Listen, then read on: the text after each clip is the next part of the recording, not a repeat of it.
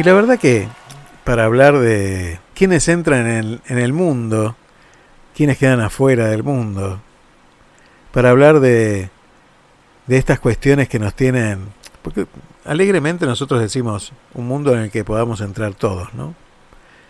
Pero sin embargo, cuando uno ve la realidad del mundo, ve que cada vez hay más gente que queda fuera del camino. ¿Cómo se hace para construir puentes en un mundo que quiere construir abismos? De esto vamos a estar hablando con nuestro querido profesor Charlie Navarro. Buenos días, profesor, ¿cómo le va? Muy buenos días, muy buenas tardes, muy buenas noches. ¿Cómo anda? Pero muy bien, muy bien. Y ahora que lo tengo a usted mucho mejor.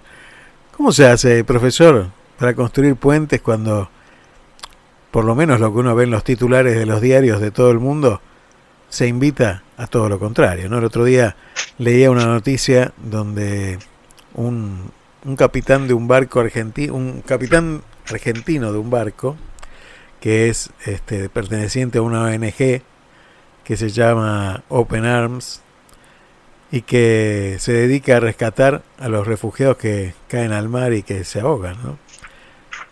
Y está detenido, ese barco está detenido en un puerto de Italia, considerado que lo que hace es ilegal. ¿no? Que bueno, si uno se pone a ver la letra fría de la ley, sí es ilegal. Pero, digo, ¿cómo se puede ser... Pero salvavidas. Claro, tan inhumano de, de bueno, ¿y cómo, cómo se hace para salvar a esas personas que están huyendo de sus países para llegar a un puerto europeo y tratar de tener un poquito su vida un poquito mejor, ¿no? Eh, siempre que los veo yo por acá, la verdad que eh, uno siempre trata de adivinar qué historias habrá atrás de esa gente, ¿no? Qué, de, qué, tan pesada debe ser la historia de cada uno para tener que arriesgar la vida de, de, esa manera, ¿no? Subiendo una barca que lo más probable es que se hunda y que pierdan la vida, ¿no? Qué terrible, qué terrible que es este mundo en ese sentido, ¿no? ¿Cómo se hace para construir puentes, profesor? Yo creo que primero llamando al arquitecto. Sí. Hola. Sí, ahora sí, ahora sí. Que todos tenemos una historia y, eh, y todos tenemos un, un pasado que nos puede condenar o no. Mm. Nos puede condenar al éxito o al fracaso. O a, a vivir simplemente la vida como podamos, como querramos o como, como deseamos. Muchos hacen posible por jugársela y otros la dejan pasar. ¿Ahora se escucha mejor? Sí, sí, sí, sí. ¿Ahora se escucha mejor? Sí, sí, sí, sí. ¿Y cómo se construyen los puentes? Y yo creo que tiene mucho que ver la historia de cada uno, cómo, cómo logró empezar, qué fue lo que puso, qué fue lo que hizo y qué fue lo que pudo hacer. Porque muchas veces mucha gente no tiene posibilidades y, otra tanta se decide directamente no hacer. A mí me tocó esta y bueno, y yo me quedo con, me, me, me, me quedo con lo que soy. Y creo que hay un primer gran dilema. ¿Cómo hacemos para incluir a toda esa gente que se autoexcluye o que se excluye? O porque no puede, porque no quiere, porque no sabe. Ese es un primer paso. Y el segundo creo que es eh, siendo generoso uno. Pero ahí, ahí, ahí es una piedra en el zapato que uno tiene, que es que uno cuando viene para la casa y sabe que va a dormir en una cama cómoda, se encuentra con gente que vive en la calle y uno no hace nada. Y ese para mí es una deuda pendiente mía. Pará, pará, pará. Vamos, Pero, a, vamos a rebobinar un poco. Ayer porque... en la facultad a, habían siete, siete, siete, siete, alumnos nada más, ¿eh? Qué barbaridad. De 200. Qué barbaridad. Qué barbaridad. Vamos a, vamos a parar la pelota ahí, eh, porque dijiste unas cuantas cosas, ¿no? Dijiste, primero que hay mucha gente que se autoexcluye. eso es una, una realidad muchas veces y, y habría que ver por qué se autoexcluye. A veces directamente eh, dejan de creer, ¿no? Porque en algún momento no creyeron en ellos. Y otra cosa que dijiste es, cuando yo voy a mi casa, no hago nada por el que está al costado. Y, y eso no es tan real.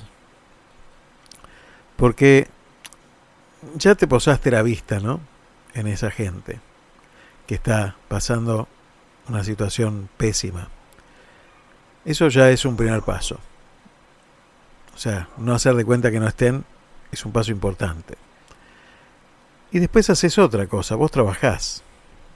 Y con tu trabajo pagás impuestos. Y ya estás haciendo algo también. No es que con eso es suficiente, porque evidentemente... Podría ser, mucho más. Bueno, evidentemente no es suficiente porque todavía siguen estando en la calle, ¿no? Pero tal vez, tal vez lo que nosotros tengamos que hacer no sea ir a recoger a los que están en la calle y llevarlos a nuestra casa. Tal vez no nos toque esa situación. Tal vez sí, pero tal vez no. Y tal vez tengamos que exigirle al que administra esos impuestos que nosotros pagamos, porque la ley dice que no tiene que haber gente durmiendo en la calle. Y entonces, tal vez nuestro deber sea exigirle a quienes tengan que la obligación de hacer lo que tienen que hacer y no lo hacen. ¿No? Porque es muy fácil dar al que, al que sabes que te va a devolver. Claro, bueno, está claro. Eh, me parece que en este sentido eh, la política, para entrar a hablar también un poco del tema de la realidad que nos atraviesa, cuando da, espera algo por recibir, ¿no? De los famosos favores que se hacen. Sí. Entonces, creo que es un cambio de paradigma, un cambio de, mentalidad también el que tenemos que hacer, ¿no? Eh, porque también, eh, por supuesto que está muy bien tener que ir a recoger a la gente y sacarla de ahí, y hay tantas ONG que lo hacen, y tanta gente que labura este, dedonadamente por hacerlo, y está muy bien, pero también está muy bien que se le exija a quien tiene la responsabilidad de hacer. Y eso me parece que también es ah, una responsabilidad nuestra. Parece que eso también es responsabilidad nuestra. Y, y yo creo que también es un paso importante para construir un puente. Porque si cada uno de nosotros, y lo has dicho vos más de una vez y lo hemos dicho muchas veces en este programa, hiciera lo que tiene que hacer como corresponde, y la verdad que las cosas no serían como están, ¿no? No estarían como están. Entonces eso es una, una gran responsabilidad. Eh, vos haces tu trabajo como corresponde, por ahí te puedes equivocar, como me puedo equivocar yo muchas veces, pero tenés la intención de hacer las cosas como corresponde. El problema es cuando hay un montón de gente que ya directamente no hace las cosas como corresponde ni las quiere hacer.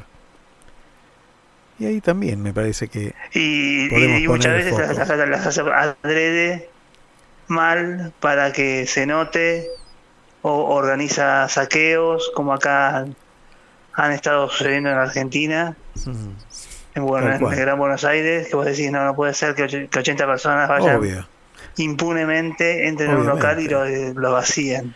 Obviamente, ¿no? Porque el miedo gobierna. el miedo siempre es una forma de gobierno. Es perversa forma de gobierno, pero es una forma de gobierno el miedo.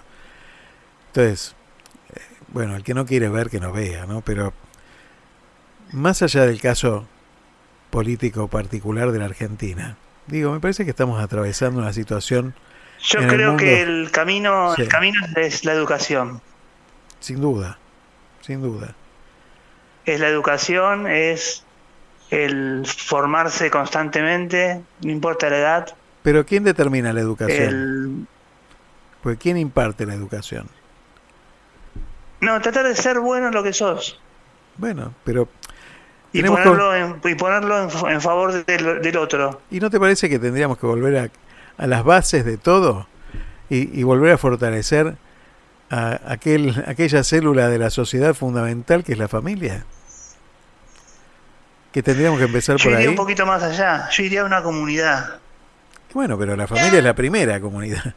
Después, este, si uno... Bueno, pero... Eh, como, como ahora hay familias ensambladas, familias que se que se que generan solas, que se unen, que se me parece que hay eh, muchas muchas cosas como para poder ver que que la comunidad pasa a ser también fundamental, tan tan importante como la familia. Sin duda, sin duda alguna. ¿eh? Y yo recuerdo, vos también recordarás, cuando yo era chico tenía la posibilidad de salir a jugar a la vereda. Y me acuerdo que me he caído varias veces de la bicicleta y me he lastimado. Y aparecían los vecinos, viste, a ayudar. Eso también, viste, como que se pierde. Digo, me parece que... Yo creo que se ha perdido eso, se ha perdido el vecino, se ha perdido el almacenero, se ha perdido el, el policía de la esquina, el que nos cuidaba, el que creo que tenemos que volver a, a, volver al origen.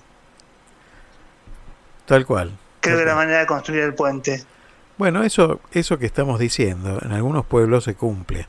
Bueno, donde estoy yo en este momento, eh, se cumple eh, a rajatabla, ¿no? Porque realmente es ¿Pero cuántos habitantes tiene? Tan chiquito que es una familia, directamente, ¿no? Entonces, este, cuando uno ve esa situación, pero se repite también en un pueblo un poco más grandes, ¿viste? Es como que, hay esta, esta idea de comunidad importante y valiosa, como que tienen esos valores todavía eh, que yo los extraño en la Argentina.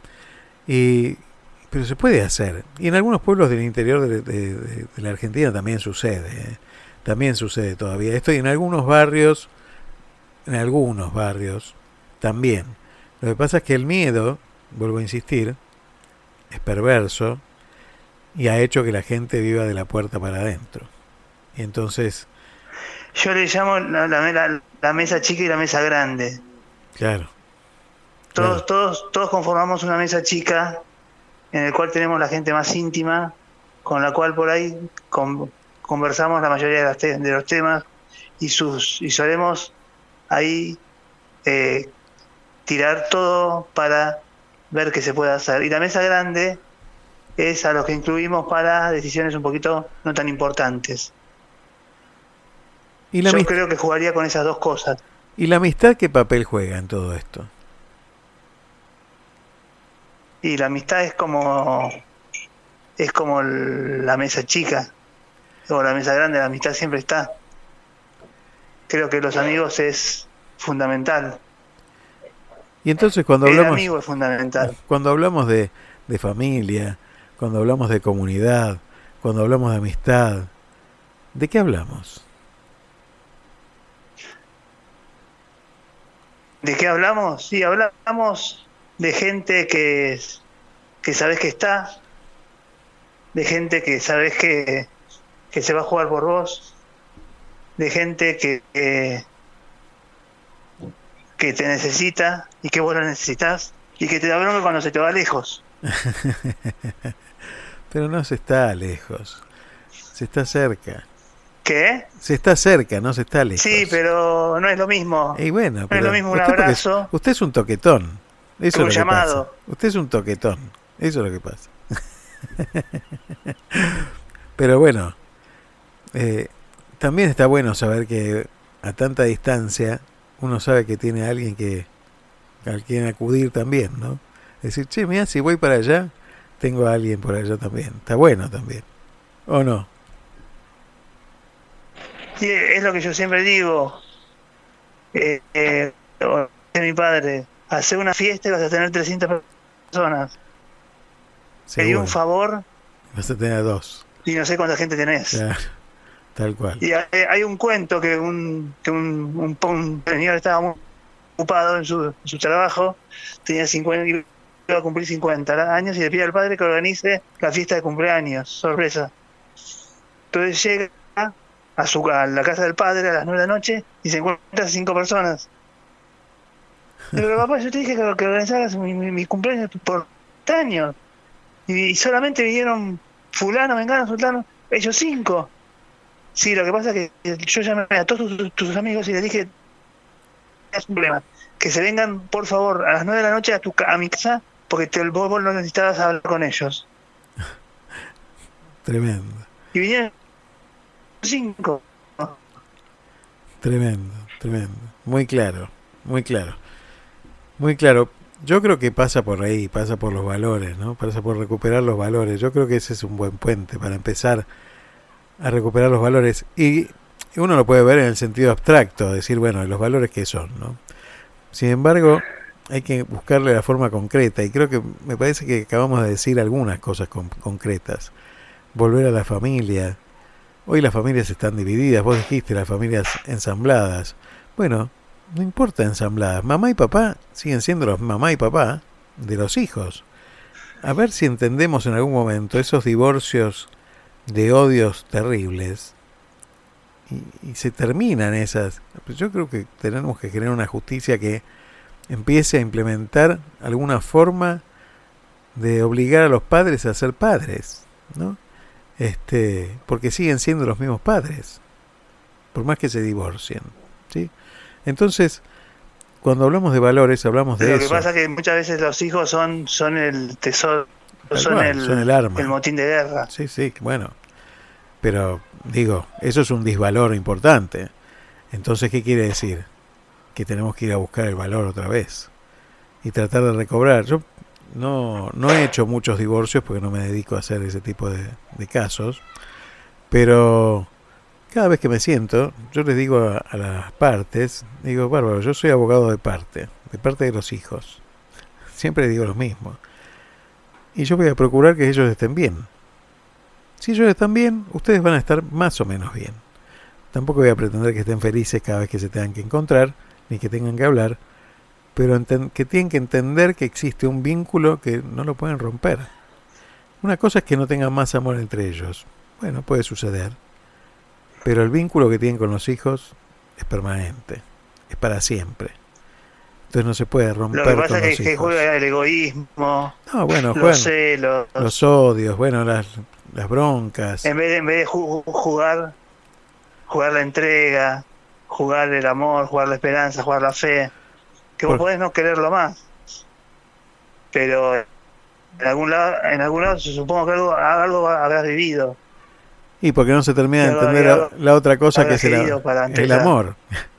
Es otra cosa que no se termina de entender. ¿Qué es el amor? El amor es sentir fuego cada vez que te veo. Y vos me decís que sentís fuego cada vez que ves el, a tu señora, paciente, a tu señora en alpargatas, este, con los ruleros y la, la, cara pintada de verde porque se está cuidando las arrugas. Este, uno siente fuego y no. Este, sin embargo, el amor es eso. El amor es encontrar en esa situación la belleza de que está al lado tuyo y decís, la pucha. ¿Y cómo se soporta la distancia? Es terrible, es, es terrible. Pero bueno, también tiene que ver con este sacrificio que uno dijo de hacer para poder llegar a estar un poco mejor. Eh, no hablo de cuestiones económicas, hablo de cuestiones... El nosotros por, en vez del yo. Claro, exactamente, ¿no? Que uno, uno ¿Qué estás dispuesto a hacer para, para que el otro esté mejor? Para que no tengamos miedo de poder salir ahora, a la calle. Ahora entendés lo del clínicas. Por supuesto que lo entiendo, claro que lo entiendo. Por supuesto que sí, ya lo sé. Yo lo entendí desde el primer día. Pero bueno, este no lo hace cualquiera. No lo hace cualquiera. Yo lo sé, lo sé. Y y bueno, eso es lo que hace. El movimiento se demuestra andando, decía Carlitos Balá, ¿no? Y vos vas demostrando eso en cada paso que das. Este, lo hablamos muchas veces con Adrián Noriega, eso. Muchísimas veces. Eh, una persona que te quiere mucho también. Y realmente es eso. Sí, sí, sí. El amor es eso, el amor es entrega. El amor es, es decir, loco, ¿por qué está conmigo? Porque yo tampoco soy un, una bolsa llena de virtudes. Entonces uno empieza a encontrar esa cosa casi mágica de, de amar a otra persona y vaya a saber uno por qué situación sucedió eso, ¿no? Y, bueno, pero está ahí y llegó hasta acá y va a seguir adelante y todas las mañanas uno hace algo que trata de estar, a veces no, a veces no sale, pero uno trata de estar un poco mejor, de procurar que el otro esté bien. Y eso es el amor, esa entrega, esa, ese renunciamiento a uno mismo, ese dejar un montón de cosas de uno para transformarse esas dos personas en una sola persona. Y ese es el gran misterio, ¿no? El gran misterio del matrimonio también. Me parece que, que tenemos que recobrar esos valores para construir estos puentes que necesitamos, ¿no? Y creo que hay que construir diques que frenen la mala onda, que frenen las inundaciones de odio, de, de pelea, de discusión, y que directamente no, no, no dejar unirlos y que divisiones pasen a ser sumas y las restas pasen a ser sumas y que todo pase a ser un solo un solo mundo en el cual sepamos que el que gana es el que ama. El que sea. No no guarda para sí. Excelente. Excelente Charlie no sé si escuchás ahí de fondo que hay chicos jugando. Acá sí escucho acá por la puerta. Y la verdad que lo quiero dejar así, porque eso es lo que tenemos que recuperar. Esa niñez, esa inocencia de ser como niños, de recobrar lo que tenía más valor, que era ser amigo de otro, y uno disfrutaba de cada cosa, aún con nada, ¿no? Si, si no tenías nada, no importa, te inventabas algo con una ramita y eras el capitán del barco pirata. Tenemos que volver a eso. Creo que, tenemos que volver. Creo que tenemos que volver a, abrir la puerta y que entre y que se siente a la mesa a comer lo que hay, trayendo lo que tiene y uno viendo lo suyo. Y a partir de ahí vamos a crear un mundo mejor. No pensando exclusivamente en que la verdad la tengo yo, sino la verdad la tenemos entre todos. Y la verdad es el amor, es la amistad, es el, el agradecer y el aceptarse como las cuatro A que podemos ya a decir hoy para cambiar el mundo. A ver.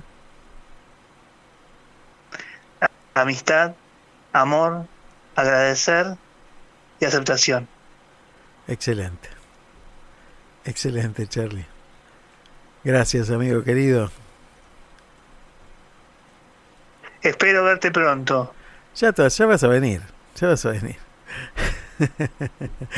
Te mando un abrazote gigante. Te quiero mucho. Un abrazo gigante y saludos a toda la gente que de Miramar y de Mar del Plata que, que nos está siempre acompañando cada sábado. Muchas gracias, Charlie. Un abrazo grande. Gracias por tanto. Gracias por tanto. Perdón por tan poco. Perdón por tan poco. Chao, chao.